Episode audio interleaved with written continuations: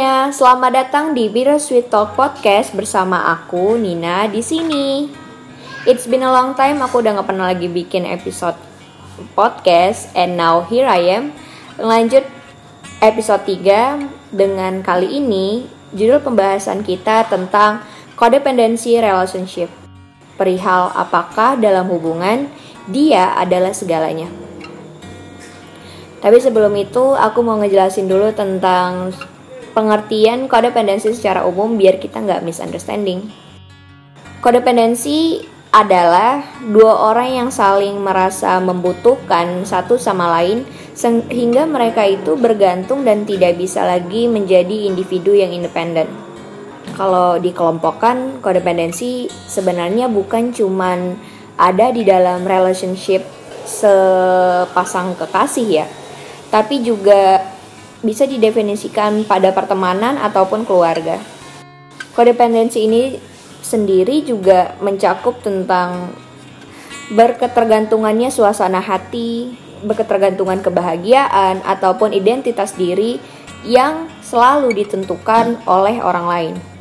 Biasanya, hubungan itu tuh dibentuk dengan salah satu dari mereka yang ada di dalam codependency relationship bersifat pasif yang tidak bisa atau sulit sekali untuk membuat keputusan untuk dirinya sendiri dan satunya lagi memiliki sifat dominan yang senang banget itu untuk mengkontrol dan merasa memiliki kendali atas pasangannya.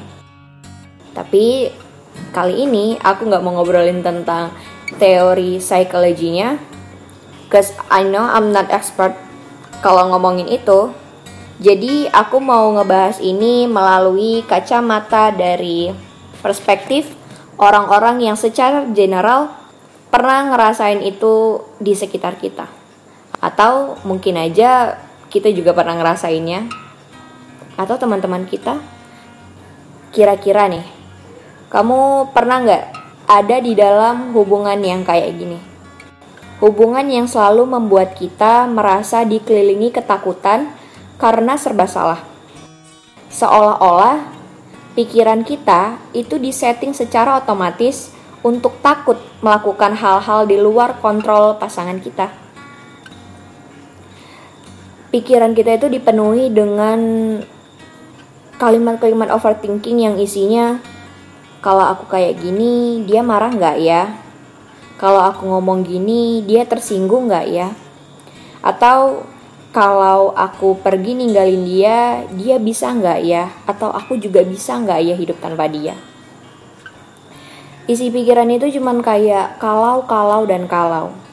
Yang notabennya, mungkin aja semua hal yang mau kamu lakuin masih di dalam batas baik-baik aja gitu dan masih sesuai dengan nilai-nilai baik kamu. Tapi ya karena alasan yang tadi, kamu malah nggak jadi ngelakuin itu karena takut pasangan kamu marah. Karena kamu dilarang sama pasangan kamu. Terus kamu juga menghindari pertengkaran untuk nggak berantem sama pasangan kamu.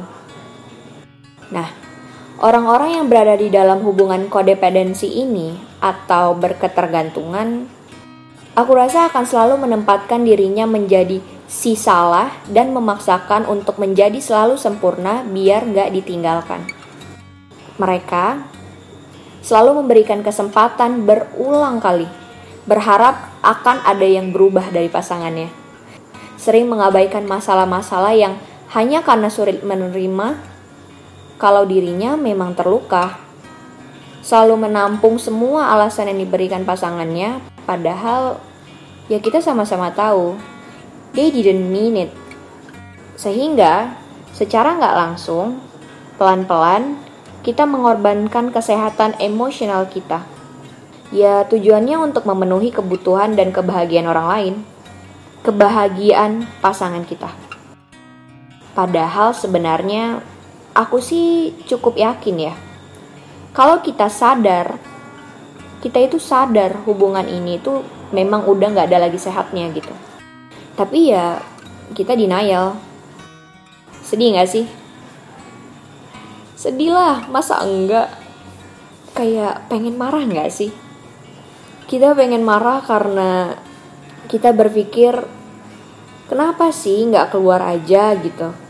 Ayo lepas, karena masih banyak gitu orang-orang yang lebih baik dan lebih sayang sama kamu.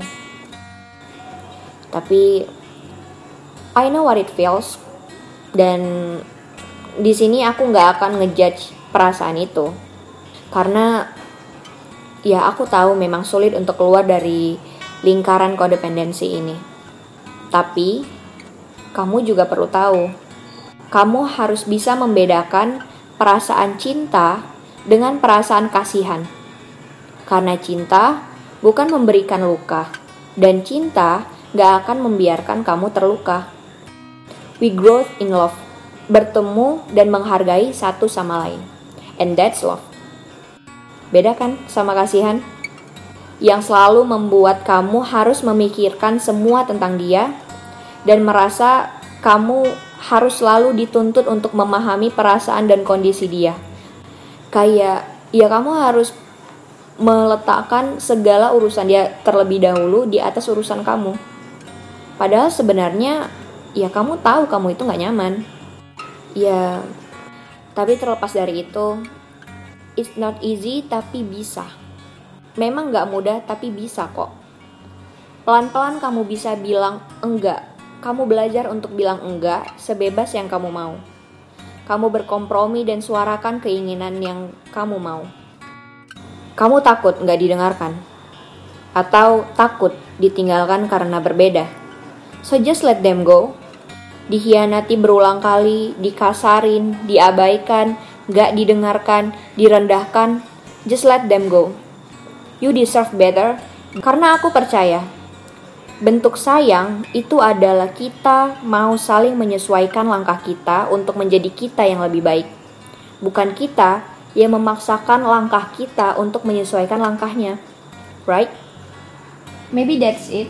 Terima kasih sudah mau mendengarkan. Semoga kita bisa saling memperbaiki dan saling mengingatkan. Karena ingat, kita itu gak sendirian. Good morning. How are you? Skies above. It's great to be alive and love.